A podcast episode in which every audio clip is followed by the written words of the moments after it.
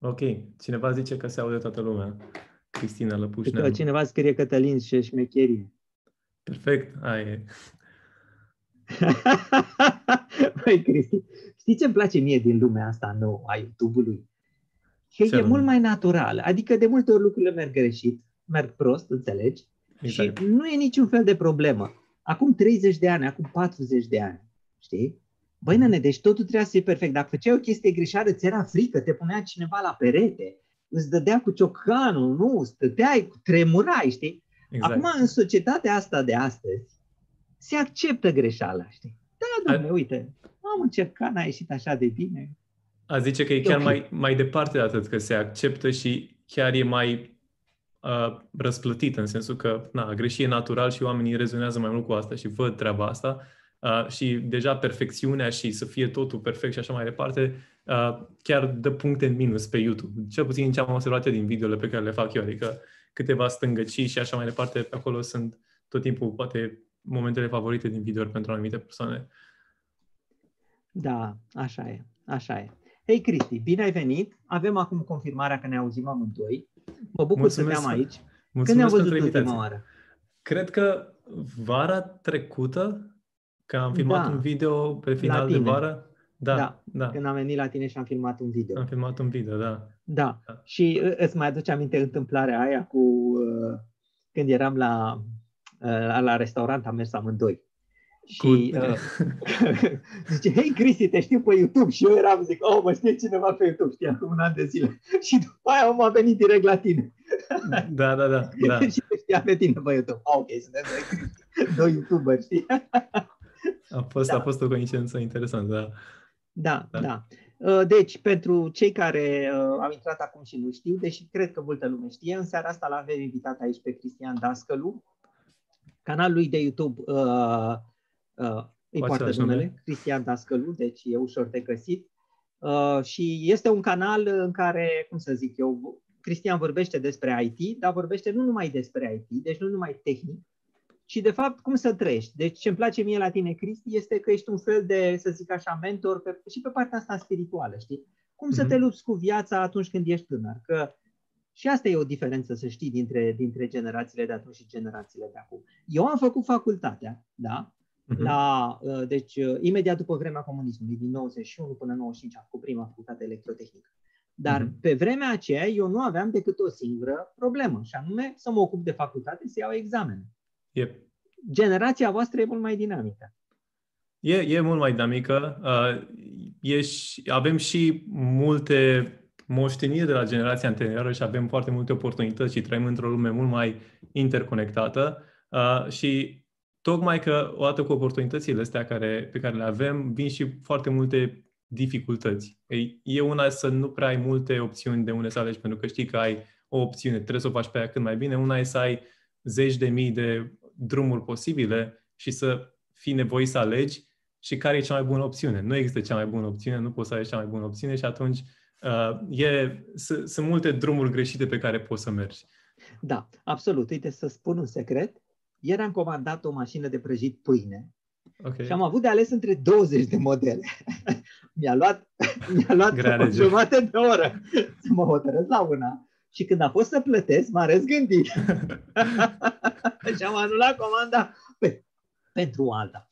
Așa mi se întâmplă și mie. Că găsesc un model de un produs și după aia mai vreau să văd review-urile de la încă 5 alte produse și acum am încerc să-mi formez un obicei la modul să, să iau decizii uh, cât mai instante, pentru că pierd foarte mult timp în, în procesul ăsta și atunci dacă e vorba de, de un lucru din ăsta oarecum banal, oricum o să se strice și uh, e principiul la 20-80% principiul lui Pareto și cu 20% din efort dacă găsesc o mașină care mi are 80% din calități, uh, e, e ok și îi dau, îi dau mai departe și atunci nu mai trec să mai petrec în overthinking până găsești cel mai bun uh, model. Da. Da. Uh, Spune-ne puțin, deci, în afară de canalul tău de YouTube, uh, cu ce te mai ocupi, văd în spate, Libertate INI. Da, Libertate în IT e compania pe care am cofondat-o alături de, de partenerul meu. Um, da, deci practic canalul de YouTube este un canal prin care discut despre viața mea și despre întâmplările pe care le am în viața mea, despre challenge-urile pe care le am. Eu având background-ul ăsta în informatică, am terminat facultate de, uh, de informatică la Universitatea din București și viața m-a propulsat pe, pe cariera asta um, și cumva împărtășesc experiențele de care mă lovesc eu în viața de, de zi cu zi și încerc să le disec cât mai bine și să văd deciziile pe care eu le iau astfel încât poate cineva e inspirat și uh, înțelege ce, ce fac acolo. Acum, uh, scop, ce, ce fac în momentul de față, ocupația mea principală este libertatea în IT, adică aici e, merge cea mai mare parte a timpului meu. Uh, e libertatea în IT, e compania în care lucrăm cu programatorii experimentați, adică peste 3 ani de experiență și ajutăm să facă pasul din jobul de la 9 la 5 în freelancing-ul de top. Adică să iasă din, uh, din companii, din firme, uh, oameni mai ales care vor să obțină antreprenoriat, să facă antreprenoriat pe mai apoi um, și să învețe să se vândă, să-și vândă skill în piața globală, să găsească clienți din afară um, și să aibă astfel venituri mai mari, o flexibilitate mai mare, o independență mai mare și toate, toate lucrurile astea. Um, eu am fost freelancer în trecut, Uh, și e o mare bucurie pentru mine să pot să mă ajut și alți oameni la rândul meu și să facem asta și uh, lucrăm cu clienții noștri în fiecare zi și e o chestie care mă împlinește apropo de, uh, de partea spirituală și de uh, ce discutam înainte, pentru că am fost o bună perioadă de timp în căutare a ceva și acum simt că lucrurile s-au aliniat sau că am pătă un oarecare sens întreg în, în mine. Am înțeles. Deci tu ai oameni care la 3000 de euro, să spunem, pe lună, vor să plece din compania unde lucrează și să facă freelancing, să câștige, să câștige mai mult? Absolut, absolut. Adică uh, sunt foarte mulți oameni în situația asta și sunt foarte mulți programatori buni în România care uh, pot să facă treaba asta. Adică salariile în piața de afară și income pe care poți să le iei ca programator afară e mult mai mare, mai ales în piața din America sau în vestul Europei. Uh, și n-a zice aici că banii sunt principalul motiv, Adică sunt foarte mulți oameni care vor să meargă spre antreprenoriat și atunci structura asta de job de la 9 la 5 nu-ți dă prea mult spațiu ca tu să poți să ieși, să-ți construiești propriul produs, să poți să investești într-o idee în care tu crezi um, și freelancing îți oferă treaba asta, îți oferă capacitatea de a-ți gestiona timpul mai bine, de a avea mai mult timp pentru tine, de a strânge resurse financiare mai rapid, ca apoi să um, obții Uh, capacitatea de a te implica în astfel de proiecte. Adică eu văd freelancing-ul și treaba asta ca, ca un mijloc, nu neapărat ca un scop. Nu trebuie să îți dorești ca, da, scopul meu în viață e să fiu freelancer, ci uh, vrei să fii freelancer că vrei să obții ceva, vrei să, nu știu, să ai mai mult timp în viața ta pentru familia ta, pentru copiii tăi sau uh, vrei să uh, evoluezi în carieră, să duci pe antreprenoriat, să ai un mai mare impact în jurul tău.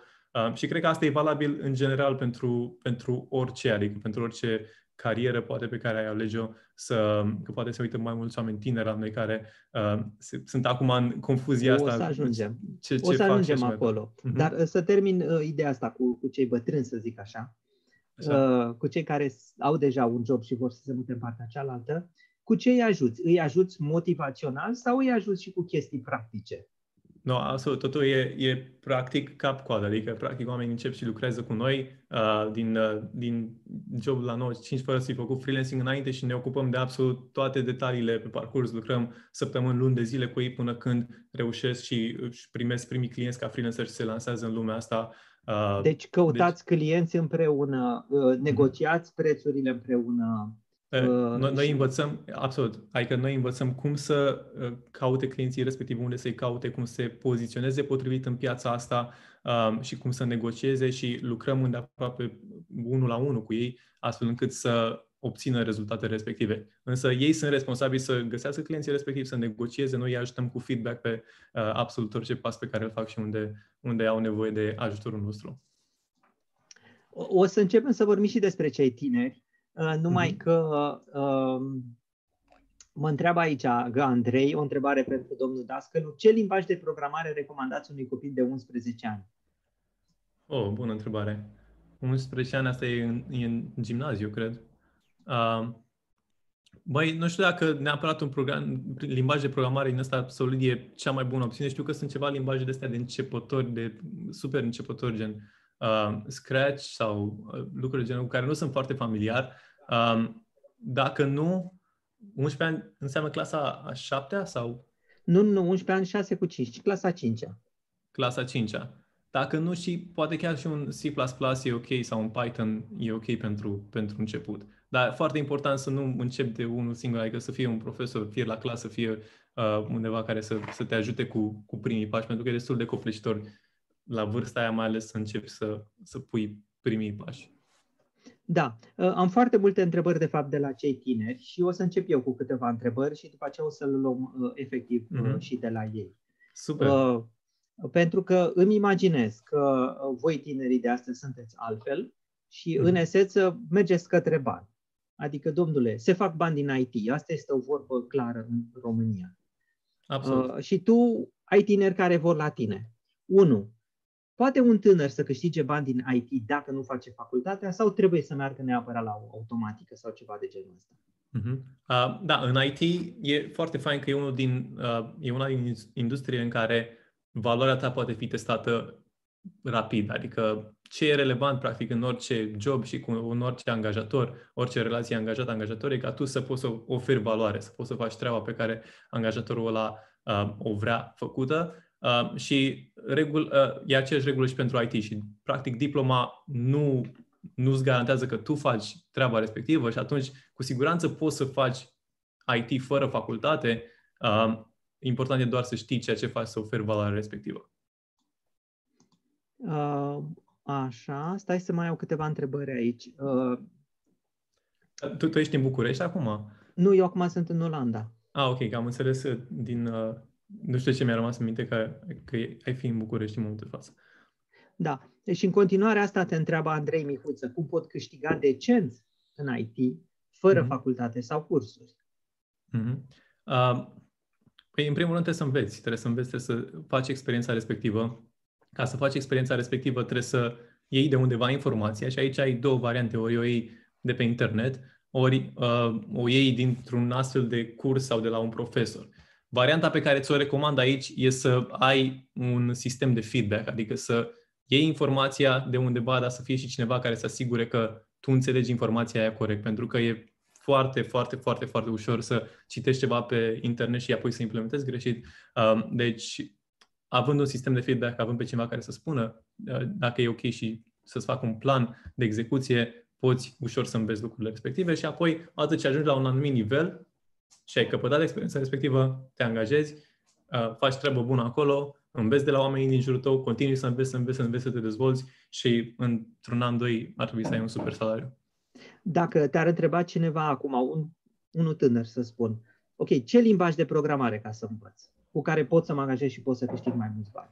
Ce e recomanda? Sunt foarte multe limbaje de programare, că nu e neapărat vorba despre limbajul de programare în sine, cât e mai mult vorba despre uh, principiile din spate și despre a dezvolta o gândire logică. Pentru că programarea, până la urmă, despre asta e vorba, despre a avea o gândire logică și a putea traduce gândurile și cerințele pe care le are un client în, într-un limbaj din ăsta de cod pe care să înțeleagă calculatorul, să înțeleagă uh, uh, unitatea asta pe care o avem în față. Și acum limbajul de programare eu îl văd ca o unealtă, adică e ca și cum mai vrea să uh, faci treabă în grădină și te gândești, mă, ce aleg? Aleg sapa, aleg furca, aleg uh, uh, alt, alt instrument și practic unalta respectivă e mai bună sau mai puțin bună în funcție de, de task pe care îl avem. Dacă vrem să săpăm grădina, o să luăm o sapă, nu o să luăm o furcă. Uh, și atunci, la fel și cu limbajele de programare, fiecare limbaj are propria lui utilitate în funcție de context, dar dacă ești bun și înveți un limbaj de programare și ești bun în ceea ce faci, atunci orice limbaj de programare uh, major are căutare, adică cam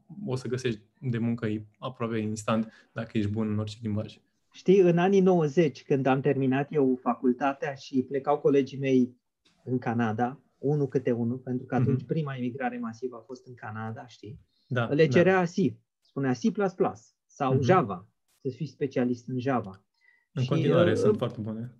Sunt foarte bune și astăzi. Uite, o întrebare iară specifică, te întreabă Andrei Alexandru Eremia.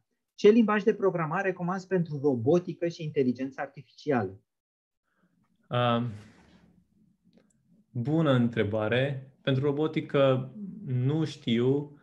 Pentru inteligența artificială, aici, sunt, aici e foarte multă matematică în spate. Adică dacă chiar vrei să faci treaba asta la, la un nivel ca lumea, din nou, nu e vorba despre limbaj, limbajul e partea ușoară din toată treaba asta, um, e vârful de ghețar de iceberg, ce la, la bază contează și face diferența. Și aș intra mai degrabă în a înțelege conceptele respective înainte să, să fac un limbaj de programare sau să-mi iau mai, mai degrabă, nu știu, un curs sau uh, un mentor care să-mi explice cum funcționează AI-ul și care sunt building blocks-urile din spate, după care limbajul e doar interfața dinainte. Da, da, să știi că la inteligența artificială așa am făcut și eu și mi-a luat câteva luni pentru că am mm-hmm. luat cartea de matematică. Deci eu, eu mă așteptam ca să învăț inteligența artificială MATLAB, pentru că eu foloseam MATLAB. Da. Și înainte ca să fac niște linii de cod, mi-a luat câteva luni ca să iau o carte de matematică plină de matrici și să yeah. înțeleg tot conceptul ăla de programare din spatele inteligenței artificiale, care era doar matematică. Doar exact, matematică. Exact. De abia exact. după aceea, când am început să scriu liniile de cod, a, înțelegeam. A, ok, deci din cauza asta folosesc asta și asta și asta. Știi? Deci chiar, exact. chiar ai dreptate, nu, nu contează așa de mult uh, mm-hmm. la inteligența artificială e foarte multă matematică, foarte multă matematică în spate și uh, acum vreau să mai zic de inteligența artificială că e de multe ori și un buzzword din asta, sună foarte fain, inteligența artificială, machine learning și toată lumea e foarte uh, entuziasmată de cuvintele respective, uh, dar uh, la finalul zilei nu e, adică e, e util, dar nu e gen, e, e pus puțin pe piedestal conceptul ăsta, asta vreau să zic. Și poate e mai sus decât ar trebui în comparație cu alte, alte skill-uri și alte elemente. Da, da. Uh, uh-huh. uh, Eduard Natanael te întreabă, probabil este elev. Ce ar trebui să știe un elev care vrea un job în IT? Și care sunt avantajele lui față de celelalte? Deci el fiind un elev vrea să-și construiască un viitor în IT. Ce trebuie uh-huh. să știe? În ce direcție să meargă? Păi, uh, în primul rând trebuie să știe ce vrea de la, cu viața lui, adică de ce vrea să facă IT. Vrea să facă IT doar pentru că se câștigă bine. Uh, e o motivație ok, dar nu e o motivație neapărat suficientă. Um, și atunci cumva să încerci să atașezi uh, recompensa aia financiară de ceva mai palpabil în viață. Vreau să fac IT pentru că vreau să câștig bine, pentru că vreau să, nu știu, să am o viață stabilă, vreau să am, îmi cumpăr o, o, un apartament sau lucruri de genul. Uh, și apoi, care, care era întrebarea? Ce să facă? Sau ce uh, să se aștepte? Da, da. Uh, o să revin puțin aici, pentru că uh, știi cum cred că eu gândesc mulți, mulți elevi uh, de liceu? Spun, măi, mie îmi place să stau la computer. Și da, dacă stau da. la computer, atunci învăț pe computer că ok, te joci când ești la liceu, ok, te joci foarte mult, e ok. E ok, te joci și când ești la facultate și după ce termini facultatea. Adică nu e niciun fel de chestie. Exact. Dar uh, ești la computer și îți place să stai în fața computerului și atunci ok, te pus și programezi și în felul ăsta mai ai și un job. Deci, din punctul ăsta de vedere este pusă întrebarea. Uh-huh. Uh, și de, întrebarea este foarte specifică. Ești la liceu și vrei să-ți construiești un, uh, un, un job în IT. Atunci, trebuie să înveți matematică la liceu, te ajută matematica din liceu, te ajută gândirea logică, uh, te ajută chestiile astea de freelancing. Tu ce l-ai, uh, l-ai sfătui când vine vorba de freelancing? Dacă este la liceu, să încerce și el să, să-și găsească un mic loc de programare pe undeva, ceva de genul ăsta? Uh-huh. Dacă aș fi în liceu acum, eu în liceu m-am axat super mult pe gândirea asta logică, pe a dezvolta gândirea asta matematică și poate nu, nu are o recompensă imediată, adică de multe ori e plictisitor, de multe ori e frustrant, de multe ori simți că ești incapabil, că nu te duce capul și că ceilalți se mai deșesc ca tine și tu nu poți și am simțit chestia asta pe pielea mea, dar împingând dincolo de treaba asta, pe termen lung, beneficiile sunt incredibile. A dezvolta o gândire logică te ajută extrem de mult în carieră nu, bineînțeles că în programare și în freelancing și așa mai departe te ajută enorm, dar și în alte arii. Adică pe mine m-a ajutat foarte mult și în YouTube, chiar dacă pare că nu sunt conexe lucrurile, gândirea asta logică m-a ajutat și în YouTube și în viață și în orice alt plan pe care uh, l-am avut până acum. Deci, în liceu m-aș, m-aș axa pe a dezvolta o gândire logică. Dacă e o persoană care se joacă mult, m-aș gândi de ce mă joc așa mult, ce mi-aduce jucatul respectiv peste 20 de ani uh, și cum pot să-mi pun timpul la muncă mai bine, astfel încât peste 20 de ani uh, eu, de acum, din prezent, să uh, obțin uh, o recompensă mai mare. Da. Uh, uite ce te întreabă Sebastian. Cât de ușor este să emigrezi în state dacă ești bun pe IT? Și cât poți câștiga în state? Uh, e destul de, de... Depinde ce înseamnă emigrat. Adică e o loterie păi a vizelor. Să trăiești, să, să trăiești acolo, în sensul ăsta. Să pleci în America să trăiești acolo. Uh-huh. Nu e neapărat ușor. În sensul că în stat e o, e o barieră de vize. În state ca să lucrezi trebuie viză.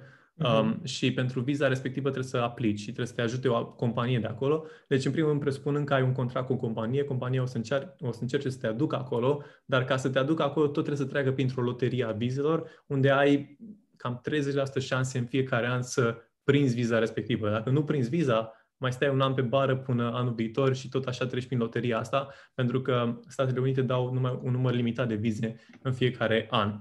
Uh, și apoi, cât câștigi acolo, un salariu pentru, uh, nu știu dacă e junior, dar pentru mid, mid developer sau așa, poate să plece ușor de la 100.000 de dolari în sus pe, pe an.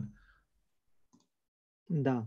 Um, te întreba uh, mai departe, hai să vedem. Da, Alexandru Văduva, ce părere ai despre cursurile de la Learning People? Și spune el, atenție, sunt pe cale să plătesc 5.000 de euro, deci Alexandru, sunt, pleca, sunt pe cale să plătesc 5.000 de euro pe un curs de programare. Și mm-hmm. tot văd că sunt multe cursuri gratis, dar sunt fără un mentor care să stea să te ghideze. Mm-hmm. Băi, uh, nu, nu-i cunosc pe cei la Learning People, adică nu pot să spun nici de bine, nici de rău despre ei. Uh, na, n-am, n-am cum să ofer aici o, o perspectivă dacă nu, dacă nu cunosc. Da, trebuie să vezi dar, exact ce... Uh, da, dar uh, ce spuneai tu, uh, chestia asta, să te ghideze în programare. Adică uh-huh. e bine să înveți programare și cu ajutorul unui mentor, să stea câte unul să-ți explice din când în când câte ceva. Absolut, Consider că absolut. E, ajută chestia asta? Mi se pare crucial. Adică în, în orice ai face, e, e, ăsta mi se pare cel mai mare hack al vieții, cel mai mare scurt circuit pe care poți să-l faci vieții, să, să furi de la altcineva meserie, să înveți de la altcineva.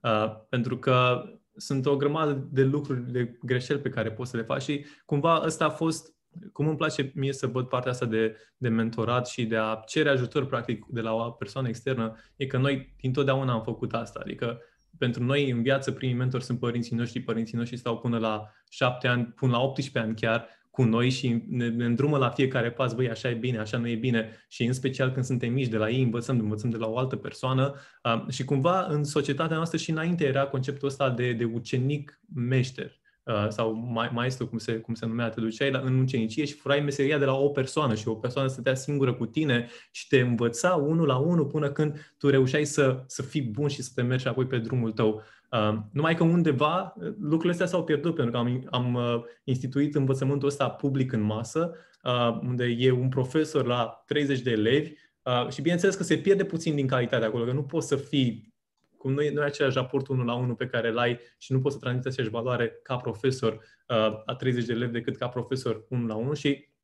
uh, asta a fost marea descoperire pentru mine pentru că um, m-a ajutat foarte mult să, să am oameni la care să învăț și um, la fel recomand și pentru informatică sau pentru orice ai învăța, orice ai învăța, să ai o persoană care să te ghideze, care să-ți dea feedback, care să te sfătuiești în momentul în care uh, nu știi să faci ceva, nu știi cum să faci ceva sau în momentul în care ai îndoieli de tine, pentru că apar și lucrurile astea și în informatică și în orice ai face apar îndoielile și uh, astea de multe ori sunt doar în mintea noastră, dar trebuie să fie cineva care să ne spună că, hei, stai puțin, că e, e doar în mintea ta, nu e așa negru uh, răul cum pare. Da. Uh, aici uh, sunt de acord cu tine un lucru care îmi place mie la serviciu, deci eu am serviciu, eu nu sunt freelancer, uh-huh. dar uh, ce îmi place foarte mult este ca să învăț de la colegii mei. Uh, mi se pare mult mai dificil să înveți singur, știi? Să iei cursul ăla, să iei cartea aia, să iei chestia aia de programare și stai zile, săptămâni întregi și stai acolo de unul singur. Mai înveți la cineva, mai întrebi, uh, te sfătuiești, până la urmă suntem oameni și trăim uh-huh. împreună. Absolut, absolut. Și asta o, o spun eu acum, eu, eu am fost super autodidact, adică eram super încăpățânat să fac lucrurile singur și a, eu și oarecare mândrie să faci lucrurile singur și am, am trăit chestia asta. Uh, până când mi-am dat seama cât de mult timp pierd și cât de mult timp pierdeam. În sensul că făceam foarte mult timp, deci să iau un exemplu, chitara, învățam la chitară. Uh, și bineînțeles m-am apucat singur. Uh, și o dată la 3-6 luni, cam așa, întâlneam o persoană care era puțin mai bună ca mine la chitară și îmi spunea o chestie. La modul că, hei, faci treaba asta greșit. Și atunci tot ce, toată teoria pe care o construisem eu în mintea mea despre cum ar trebui făcut un lucru timp de 3 luni de zile cădea pur și simplu. Adică toată munca mea trebuia să o șterg uh, și e, asta e problema, că e mult mai greu să ștergi ce ai învățat. Dacă înveți greșit, e mult mai greu să te dezveți de chestia aia și apoi să înveți corect. Uh, și tocmai de asta e mult mai ușor să ai un traseu clar de la început tot tu pui munca acolo, dar măcar o pui în direcția potrivită. Da. Uh, continui pe ideea asta de la Daniela. Întrebarea, care este specifică? Care este cel mai bun sfat pe care l-ai da unui licean la început de drum în programare? Ai putea să pui cu degetul la cel mai important lucru la care să fie el atent. Perseverență. Perseverența. Da, dacă vrea să facă asta, perseverență, să se ține de treabă, chiar și atunci când se îndoiește, chiar și atunci când crede că nu e făcut pentru asta, că e slab, că e prost, că apar gândurile astea, o să vină la pachet, dar dacă e perseverență acolo... Cristian, așa, uh, Usorentru te întreabă, care este cea mai bună platformă de freelancing? Recomanzi Fiverr? În primul rând, pentru mine, ce este o platformă de freelancing? Uh-huh. Uh, o platformă de freelancing și pe, pentru toată lumea, de altfel, cei care nu știu, uh, e un site uh, în care vin anumiți clienți, pun proiecte acolo uh-huh. um, și tu poți să mergi să licitezi împreună cu alți freelanceri, adică se face un sistem de licitație și uh, cel care are cel mai bun proposal câștigă. Nu neapărat cel mai ieftin proposal, uh, clientul vor vede uh, oamenii care au licitat, vede ce proiecte ai mai făcut și așa mai departe și uh, alege cu cine lucrează. Uh, și asta e un mod de a face freelancing. Acum, problema cu platformele astea, au făcut și un lucru bun, dar au făcut și un lucru la modul că lumea are impresia că freelancing-ul este exclusiv pe platformele respective, că freelancing-ul se face numai prin platformele și asta înseamnă freelancing. Um, și în realitate, de fapt, nu asta e. Freelancing nu e despre platforme, nu e despre a avea review-uri sau portofolii sau un profil, port, profil strălucitor. Freelancing e despre oameni. E despre relația dintre tu, ca uh, freelancer, și un client, tu, omul care poți să aduci valoare pentru nevoia pe care o are clientul respectiv.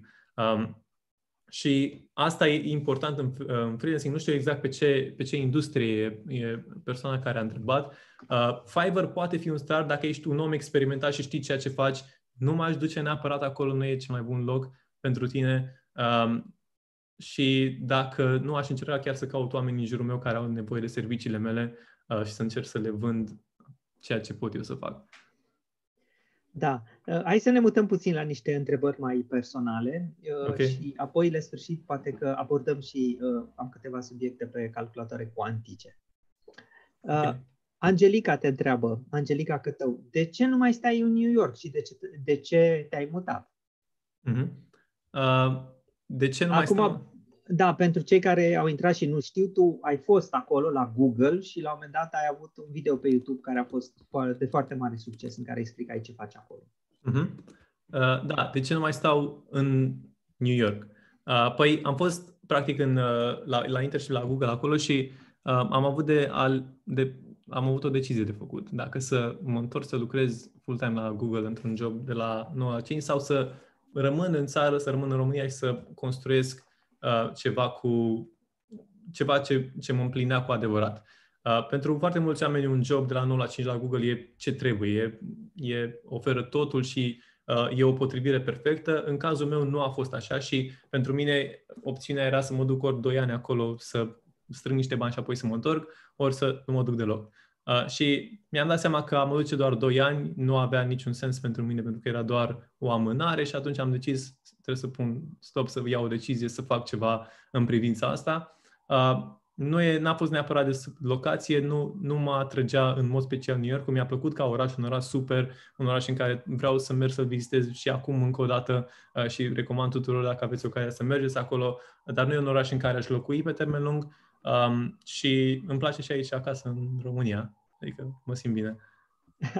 Asta mă bucură, sincer să fiu, pentru că la un moment dat eu mă speriasem. Zic, băi, nene, toți românii vor să plece din România. Uh-huh. Și uh, pe vremea mea, când eram eu tânăr, se pleca în străinătate abia după facultate. Uh-huh. De mai mulți ani este trendul că se pleacă din facultate și mai nou unii pleacă și în timpul liceului. Uh, și mă bucură efectiv faptul că totuși, măi, nu toți românii pleacă, unii tineri chiar aleg să se întoarcă. Și asta, da, asta da. dă valoare, efectiv. Uh, și asta mă bucură și pe mine. Uite, o întrebare asemănătoare de la Iones. Încă de mic aveai o idee despre ce voiai să faci în viitor? Adică a fost un viitor ales și creat de tine sau pur și simplu a venit de la sine să formezi o carieră în freelancing?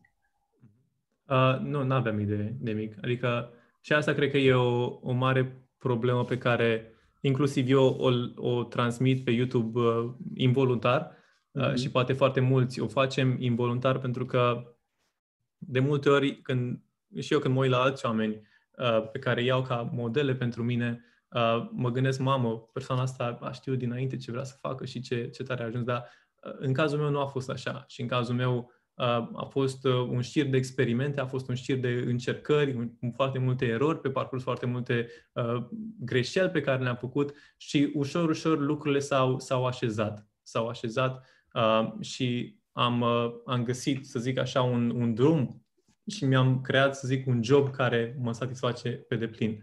Dar n-aveam, n-aveam idee. Cristi de acum 10 ani habar nu avea că o să facă YouTube. Cristi de acum 10 ani habar nu avea că o să existe libertate în IT, habar nu avea uh, de lucrurile astea minunate care se întâmplă în viața mea acum, de care sunt foarte recunoscător. Nu știam toate lucrurile astea, dar cumva vin la timpul lor și e incredibil, uitându-mă în spate, cât de multe s-au schimbat uh, și sunt entuziasmat de ceea ce urmează. Deci un, un lucru pe care aș vrea să zic aici e să, să iei lucrurile pas cu pas uh, și, nu știu, aici poate poți adăuga și tu, adică cum văd eu lucrurile, că nu trebuie să te legi neapărat de o singură chestie, mai ales cu facultățile din ziua de azi, foarte multă lume are concepția că dacă te duci la facultate trebuie să o ții pe toată viața așa. Uh, ceea ce e o povară destul de mare pentru niște tineri la 18 ani să aleagă o facultate să țină de ea ai luat decizia vieții, te ții de ea până la final. Unii sunt mai norocoși și cred că în cazul tău a fost, de fapt, nu știu sigur dacă a, a fost traseul foarte clar, că din ce știu a fost o oarecare da. poveste acolo cu, da. cu fizica, cu... Da, uh, cu zigzag, așa. Exact, exact. Dar, cu zigzag, uh, da. Da, ideea e că nu trebuie să ții de un lucru și să... Uh, e important adapte, adaptabilitatea și flexibilitatea în ziua de azi și dacă ai ales un drum, nu înseamnă că o să stai pe el toată viața și uh, tot timpul Uh, te miști după, după oportunități, după ce îți place, după cum se schimbă reperele în viață, pentru că se schimbă. Absolut. Eu văd, uh, sincer să fiu, viața din punctul ăsta de vedere ca vârful unui munte, știi? Mm-hmm. Ai un scop general, adică știi că vrei să ajungi acolo, dar în momentul când îndurci pe munte, vezi o potecă în stânga, știi? Sau în dreapta. Exact. Da. și te duci pe acolo pentru că îți place totuși mult, îți place poenița aia, știi? Și după aia mergi și după aia iarăși Uh, tu ți-ai făcut planul să mergi în dreapta, dar la un moment dat ar fi mai bine să urci în stânga, știi? Cu alte cuvinte, păstrezi scopul general, uh, îl ai oarecum în minte, dar în schimb ceea ce faci, uh, ajustezi. Știi? Eu, de exemplu, m-am apucat de YouTube acum un an de zile, deci la 48 de ani. Asta mi se pare A fost fascinant. o chestie, băi, nu mai puțin, de ce îmi place și chestia asta, e ok. Știi? Puteam să rămân numai cu scrisul cărților, pentru că am scris două cărți și încă mai scriu cărți, știi? Foarte Puteam tare. să rămân cu celelalte, dar nu am zis, hai să fac și chestia asta pentru că e o potecă, știi? Dar scopul general pentru mine, pentru mine a rămas.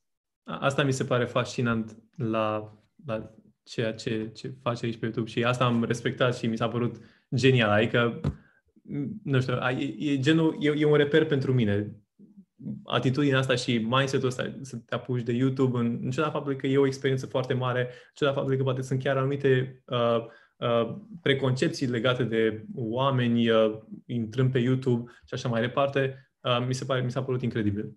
Da. Și, și chiar, chiar am, am, știu că aveai un canal de Discord înaintea, înaintea mea, bine, eu nici acum nu am, dar pusese mâna pe canal de Discord înainte să eu să știu ce e canalul așa, am fost la... Cum? Cum? Adică a fost mai incredibil. Am, mai am canalul de Discord, discord.gg slash presură și avem acum 10.000 de abonați.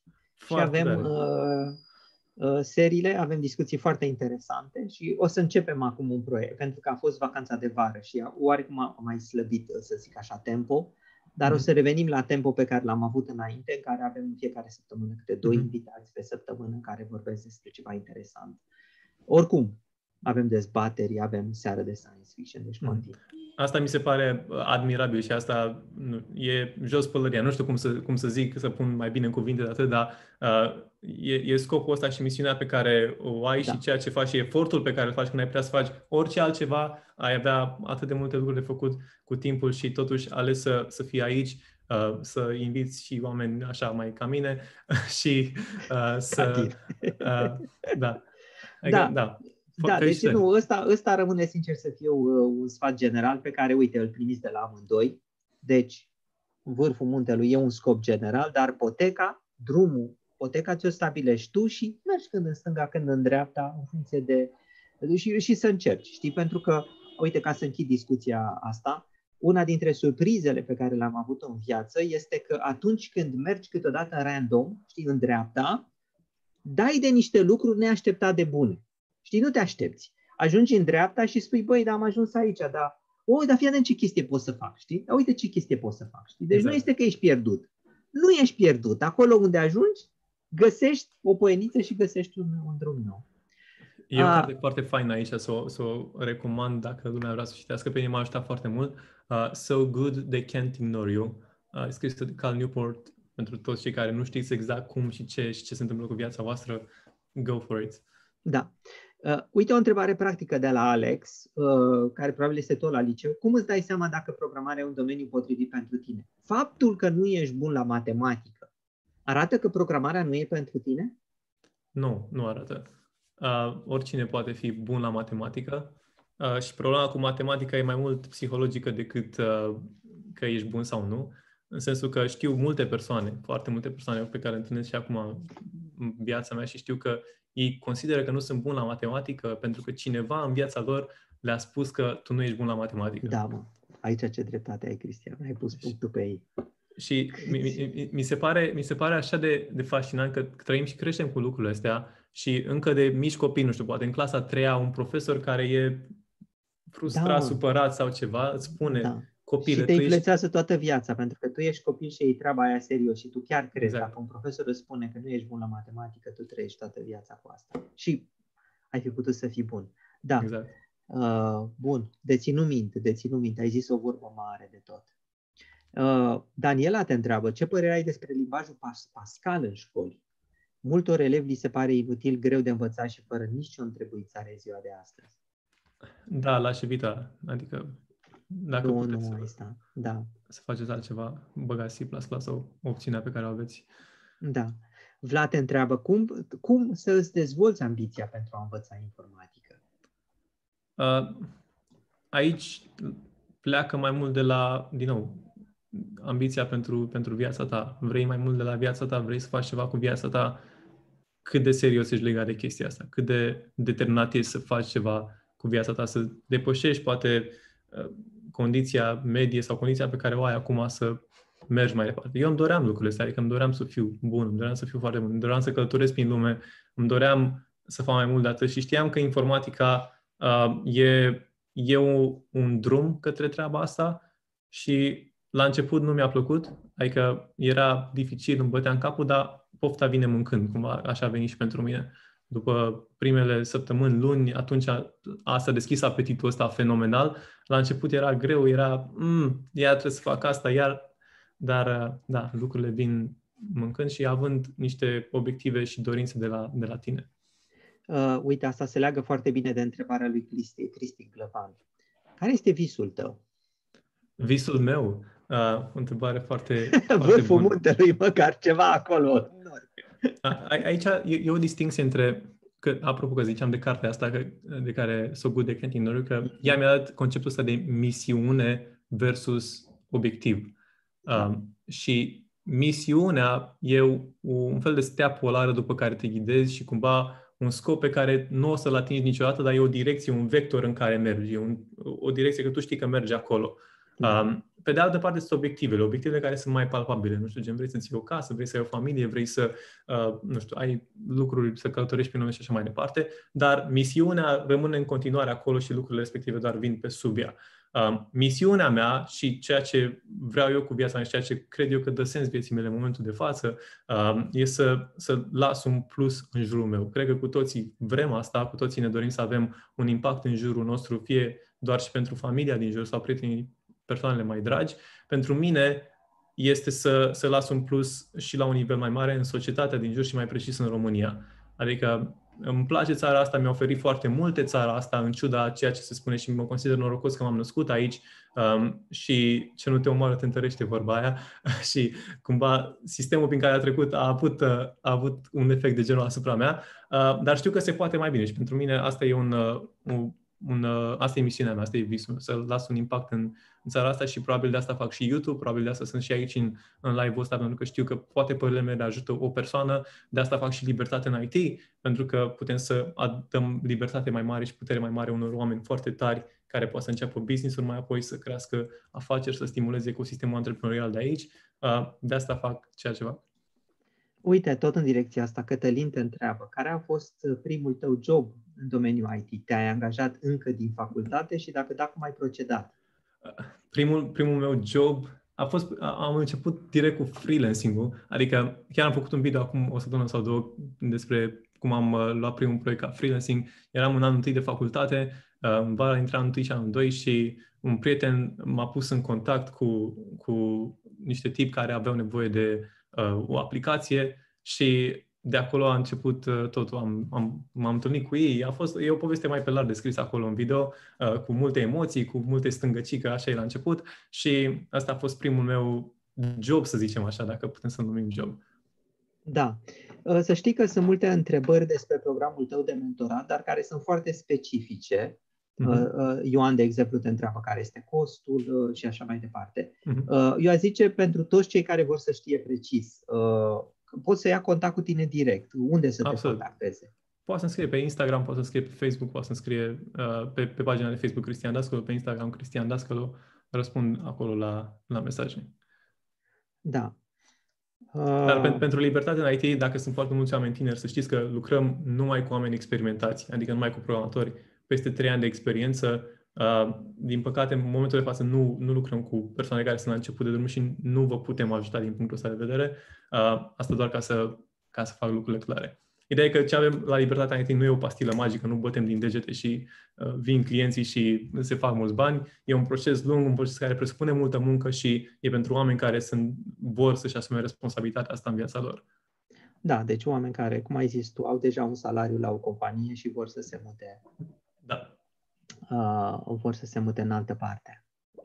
Te întreabă Adrian Muntean, ai mers cu metrou din drumul taberei?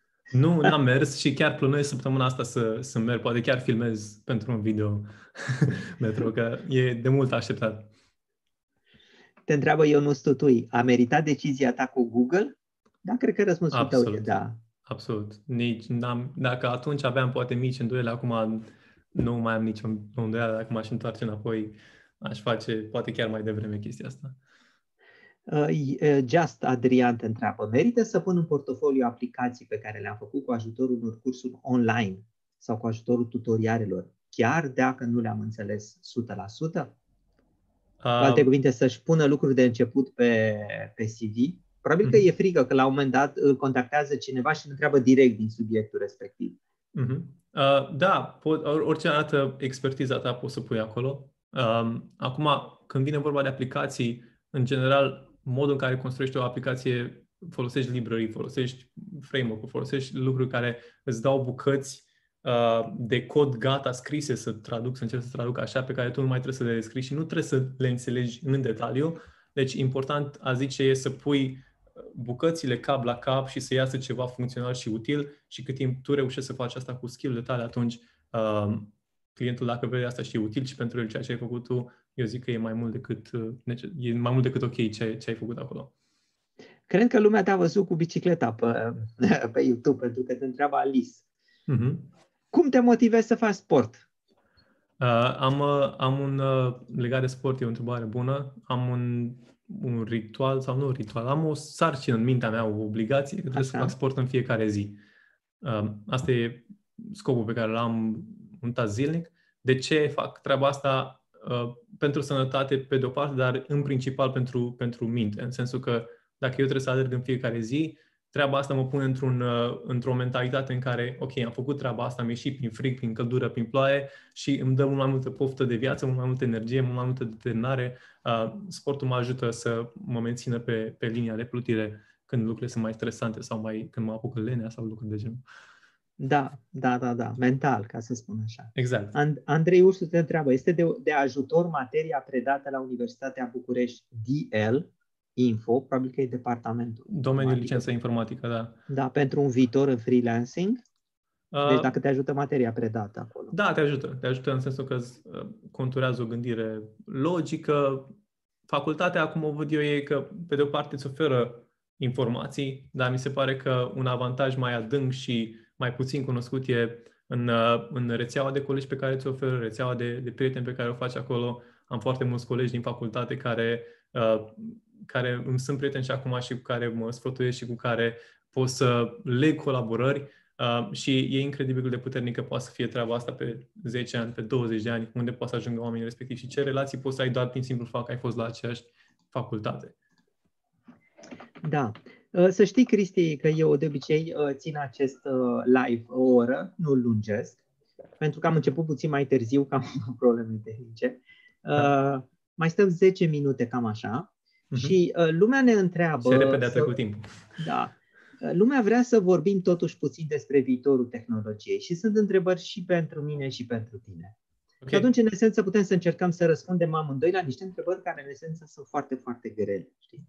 Ok. Să încercăm. Uh, uite, uite una dintre ele. Când crezi că aceste calculatoare cuantice vor fi accesibile pentru toată lumea, ca PC-urile de astăzi? Deci întreabă despre calculatoarele cuantice. Uh, dacă tu crezi că aceste calculatoare cuantice au un viitor și dacă da, când? Pot să încep eu, dacă vrei, okay. să răspund la întrebare până când uh, spui tu din punctul tău de vedere. Uh, eu cred că aceste calculatoare cuantice, dacă vor fi, uh, vor fi accesibile, vor fi, cred că, peste 50 de ani, 40-50 de ani. Nu văd chestia asta în, în, în 10 ani și mă refer la calculatoarele cuantice de acasă. Nu mă refer la calculatoarele cuantice mari de tot. Uh, și asta văd uitându-mă la istoria calculatoarelor. Pentru că primul calculator comercial făcut de IBM, clasic, în anii 60, da, era mare cât un dulap, și costa nu știu câte milioane de euro și el a fost vândut universităților. Și dacă stai să te gândești, din anii 60 până în anii 90, când am avut calculatoare acasă, au trecut 30 de ani. 60, 90, da, 30 de ani. Ei, acum suntem în situația în care IBM-ul uh, și alte companii au început să construiască calculatoare cuantice cât un dulap și să-l vândă pe milioane de euro. Aceste calculatoare cuantice vor intra la universități, vor intra la companii. Și atunci mă gândesc eu, va fi tot așa o perioadă de 30 de ani, 40 de ani, 50 de ani, până când să ajungă pe biroul nostru. Ăsta este răspunsul meu standard. Uh-huh. Uh, tu ce crezi? Când vor fi accesibile pentru toată lumea? Și, și eu am, inițial când am auzit întrebarea, tot la contextul ăsta istoric m-am gândit și am vrut să-l iau ca perioadă de referință cu anii 60 până, până 90. Um, acum mă gândesc dacă oare nu progresul ăsta tehnologic poate să avanseze mai rapid și mărimea aia să da. fie comprimată da. mai rapid decât cei da. 30 de ani care am avut nevoie atunci. Uh, da. Pentru că mi se pare că am, evolu- adică am evoluat exponențial din punct de vedere tehnologic. Uh, dar asta e o, e o întrebare, e o întrebare deschisă, adică nu putem să dăm un răspuns clar despre când o să avem calculatoare respective în buzunar, poate. Da. Știi pe cineva de la vreo companie care îți cere acum să programeze calculatoare cuantice? Bănuiesc că pe nimeni Nu, nu știu, nu.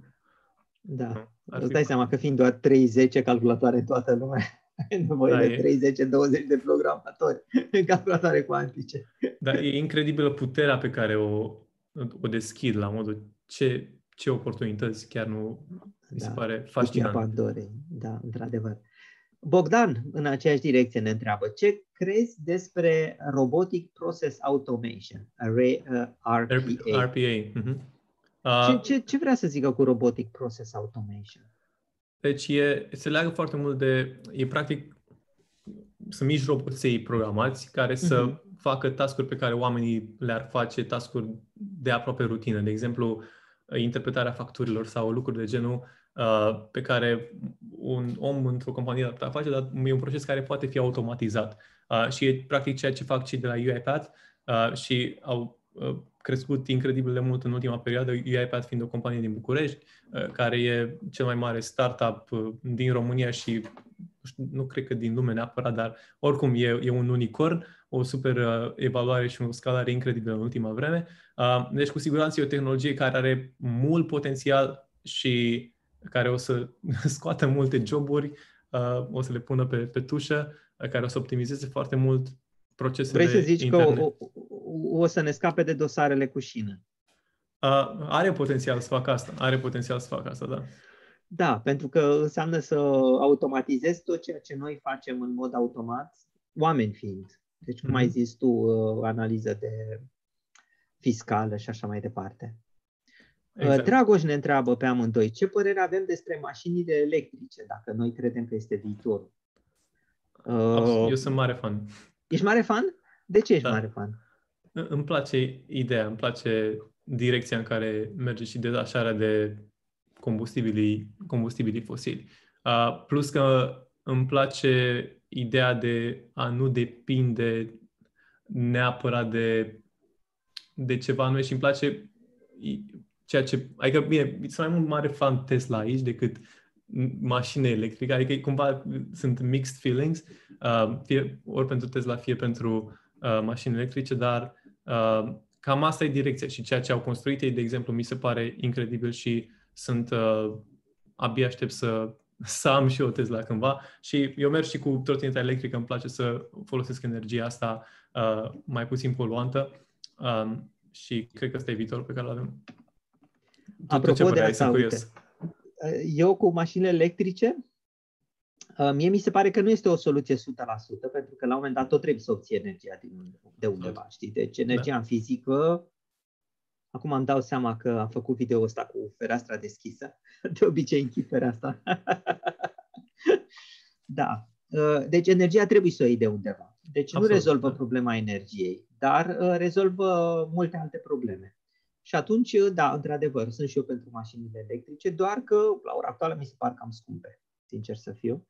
Uh, și se probabil este din cauza bateriilor. Bateriilor sunt foarte grele, uh, sunt foarte scumpe uh-huh. și uh, da, așa și așa. Ce, ce mă fascinează și mai mult legat de, de treaba asta sunt mașinile care se conduc singure, self-driving cars. Um, și optimizarea pe care pot să o aducă în sensul că dacă toate mașinile ar fi conduse singure, uh, poți să-ți lași mașina și să se ducă să facă taxi în locul tău în timpul zilei, uh, să-ți aducă un income, să se plătească singură și tot traficul să fie mai optimizat din punctul ăsta de vedere, pentru că toate mașinile, fiind sincronizate, știu mult mai bine cum să se miște și pe ce artere să o ia ca să optimizeze la nivel de oraș uh, mai degrabă decât la nivel de uh, individ uh, lucrurile. Da. Uh, apropo de asta, a fost la știri uh, o întâmplare de săptămâna trecută cu mașinile astea care merg singure, Tesla, ale lui Elon Musk. Da. Căci că a venit poliția după unul și a început cu sirena, că să-l oprească. Dar mm-hmm. omul dormea la volan. Ah.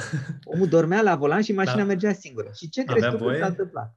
Păi n-avea voie. N-ai voie. Okay. Nu. Deci da. uh, trebuie să stai tras, chiar dacă ești în mașina care merge singură și să reacționezi când e nevoie. Nu avea voie, bineînțeles. Ei, polițiștii au vrut să-l oprească. Și ce crezi tu că s-a întâmplat? Din cauza că era sirena, toate mașinile din față s-au dat la o parte. Și mașina asta electrică, care mergea singură, știi, când a văzut că drumul e liber în fața, accelera la 150 de km pe oră. Deci a fugit de poliție. în loc să cetinească, ea a accelerat, știi? și polițiștii au început să alerge după ea ca să-l trezească până de ăla, știi, de la volan care dormea. Mi s-a părut așa aios, ca să zic așa. Da. Primul AI care a fugit de poliție. Asta e titlul foarte bun. Primul AI care a fugit de poliție. Da.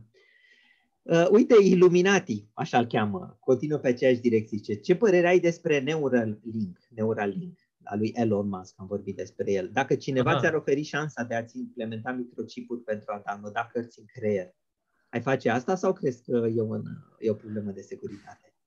Uh, sunt, sunt împărțit aici. Adică, pe de o parte, e Cristi care apreciază lumea așa cum e și încearcă să stăpânească lumea așa cum e și natura și senzația naturală, adică modul în care am fost, să zicem, lăsați pe pământ.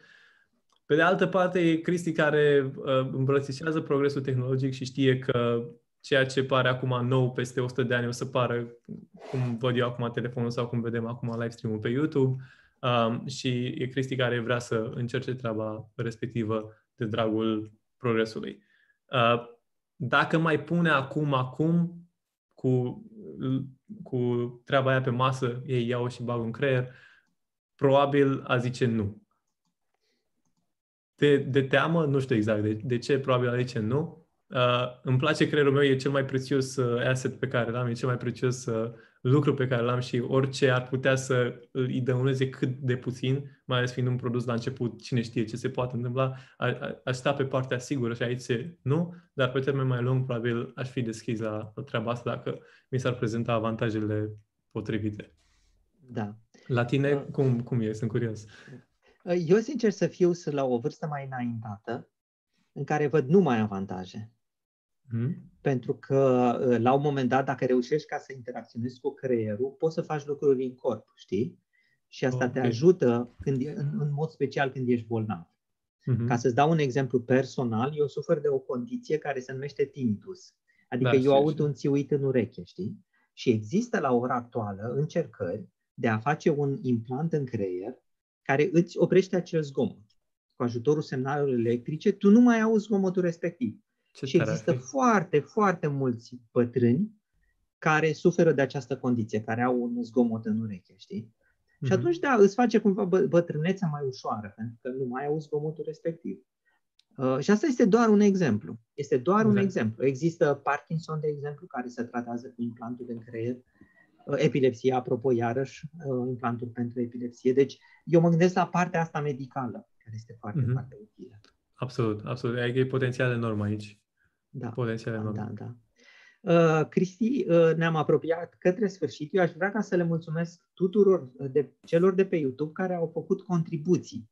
Pentru că în timp ce noi am vorbit, unii dintre ei au contribuit și le mulțumesc foarte, foarte mult pentru că aceste contribuții mă ajută ca să, ca să țin acest YouTube uh, sunt, viu. Sunt mai mult decât meritate și toată lumea trebuie să, uh, să contribuie. Cred că și eu să contribui, trebuie să văd cum să, cum să pentru, pentru ceea ce, ce face aici, adică mi se pare Da, genial. pentru că să știi că eu nu lucrez singur, eu am uh, și un uh, băiat care mă ajută și face editarea și îl ajut pentru chestia asta, știi? Uh-huh. Uh, pentru că așa mi se pare normal. Uh, și pentru că am primit o contribuție cu o întrebare, uh, uite, o să iau întrebarea, ultima întrebare pe care o luăm, de la Tara. Mulțumesc, Tara, încă o dată pentru contribuția ta. Și întrebarea este în felul următor. Mă tot, mă tot uit la YouTube cam 60 de ore pe săptămână. 60 de ore pe săptămână, ia să vedem. Deci Înseamnă mai mult de, nu, mai puțin, 8 ore pe zi, cam așa ceva. 8 ore pe zi. Mai mult decât lucrez. Oare e bine? Nu. Nu e, nu? Omul trebuie să mai facă și altceva, 8 ore să doarmă, 8 ore să muncească. Adică eu, eu, fac, eu fac YouTube și am YouTube-ul blocat ca să, ca să clarific lucrurile astea. Adică eu dacă intru acum pe YouTube văd un ecran alb. Uh, și, și fac YouTube, adică eu fac YouTube. Știu că e, vă spun să nu vă uitați așa, dar uh, sunt anumite, uh, mă uit pe YouTube în pauză, adică consum YouTube și sunt un consumator, tocmai de-aia mi l-am blocat, că sunt un consumator avid de YouTube, uh, dar în același timp eu, e foarte mult timp, 60 de ore pe săptămână e foarte mult timp. Uh, sunt anumite surse de informații foarte bune, anumite canale foarte faine, uh, cum, cum aveți aici uh, de față, uh, dar da, 60 de ore e foarte mult. Da. da. Uh, pentru cei care sunt acum la sfârșit, încă o dată suntem cu Cristian Dascălu. Uh, vă rog să intrați și la el pe canal canalul de YouTube. O să pun un link și în descriere. Uh, dacă vă place, vă abonați. Cristi, vrei să zici ceva la sfârșit? Ceva anume, ceva, știu și eu. Vreau, vreau să te invit într-un video, să mai filmăm un video când mai avem ocazia. Ah, cu plăcere, cum să nu? Sigur. Vorbim pe privat și putem să facem o, o colaborare, un alt video împreună. Absolut, o, absolut. Și da, mulțumesc uh, pentru, pentru invitație, mulțumesc pentru pentru munca pe care o depui aici pe YouTube și pentru ceea ce faci. Mă uit, inclusiv mă uit la videourile astea și uh, văd cum uh, de- descoper, descoper lucruri și asta îmi place uh, și le descoper într-un mod foarte, foarte fain și asta am spus-o și în privat și o spun și public și uh, o să spun tot timpul. Uh, mi se pare genial. La fel, felicitări pentru implicările la nivel uh, de, de presă și intervențiile atunci când e nevoie. Iar jos pălăria pentru, pentru asta. Um, și mulțumesc celor care s-au uitat și care au investit timp să se uite la ce am spus da, aici. Și, sper că... Exact, și aș vrea să adaug, nu uitați, deci dacă sunteți tineri, intrați pe canalul de YouTube al lui Cristian Dascălu, dacă vă interesează IT-ul, vă interesează freelancing, acolo o să găsiți foarte multe sfaturi, să zic așa, utile. Iar pentru cei care vor, așa cum ai spus tu în cadrul acestui uh, video, cei care vor să se mute din business către freelancing, deci dacă sunt de mai mult de trei ani în business și așa mai departe și vor exact. să se mute în freelancing, să ia contact cu tine în privat, pe Messenger, pe Instagram și uh, poți să-i ajuți în, această, în acest pas de mentorat. Absolut, absolut. Discutăm și vedem dacă putem, dacă putem să ajutăm și cum îi putem ajuta. Bine atunci. Bine. La revedere, Cristi. La revedere toată lumea. O seară plăcută. La revedere. La revedere.